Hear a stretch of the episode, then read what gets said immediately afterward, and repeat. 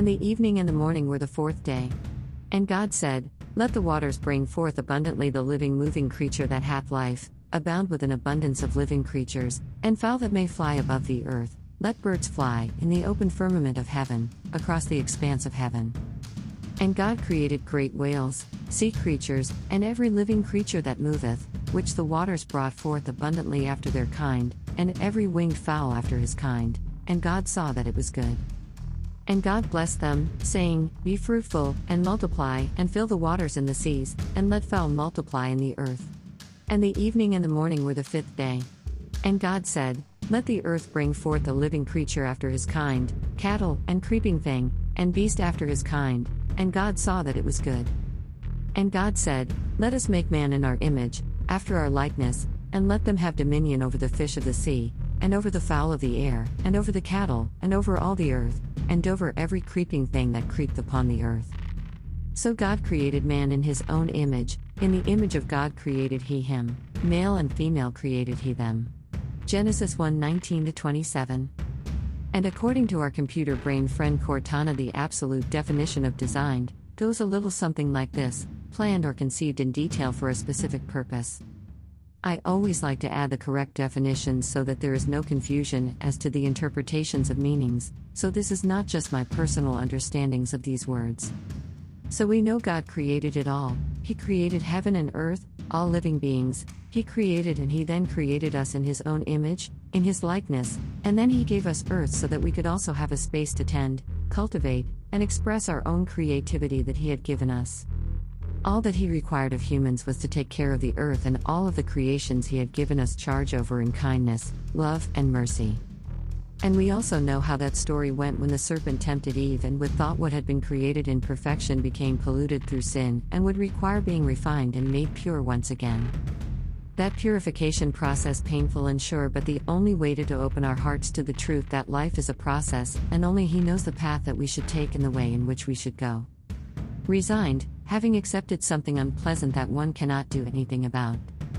This world, this life, and things that are just that of that, which has always been the main focus of my ministry, trying my best to encourage anyone who will listen that through God you can and will overcome.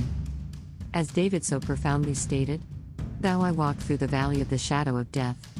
The ever present snares and dangers that may lurk unseen in the shadows of the most human of fears, the fear of death and the fear of the unknown, and is allowing His light to shine into that darkness and erase those fears. Psalm 27 1 3, 5 The Lord is my light and my salvation. Whom shall I fear? The Lord is the strength of my life. Of whom shall I be afraid? When the wicked, even mine enemies and my foes, came upon me to eat up, devour, my flesh, they stumbled and fell.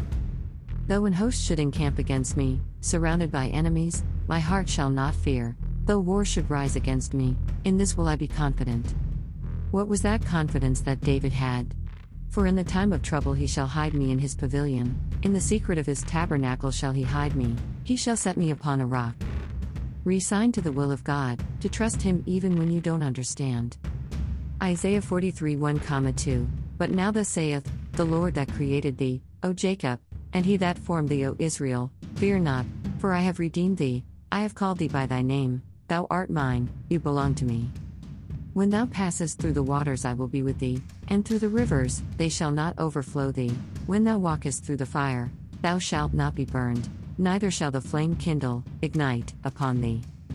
Trust, when we become aware that we can't get ourselves out of those caves, and that we have no control over our enemies, and we can't stop the flood, that is when God's promises are remembered in our hearts. Reassuring us that process of refinement is underway, and how we see this process, Psalm 66 8 12. O bless our God, ye people, and make the voice of his praise be heard, which holdeth our soul in life, among the living, and suffereth not our feet to be moved, keeps us from falling. For thou, O God, hast proved, tested, us, thou hast tried, refined, as silver is tried. Thou broughtest us into the net, thou laidst affliction upon our loins.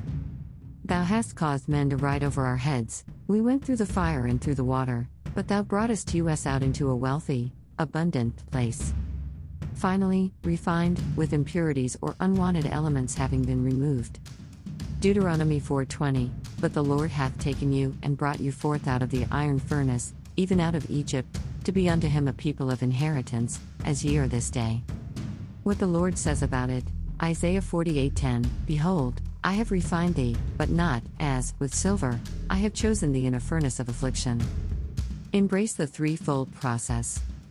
1 Peter 1 3 9, Blessed be the God and Father of our Lord Jesus Christ, which according to his abundant mercy hath begotten us again unto a lively, living, hope by the resurrection of Jesus Christ from the dead.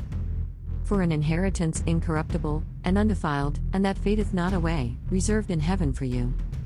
Who are kept by the power of God through faith unto salvation ready to be revealed in the last day. Wherein ye greatly rejoice, though now for a season, if need be, ye are in heaviness distresses through manifold temptations, various trials. That the trial, genuineness, of your faith being much more precious than of gold that perisheth, though it be tried, tested, with fire, might be found unto praise and honor and glory at the appearing, revelation, of Jesus Christ.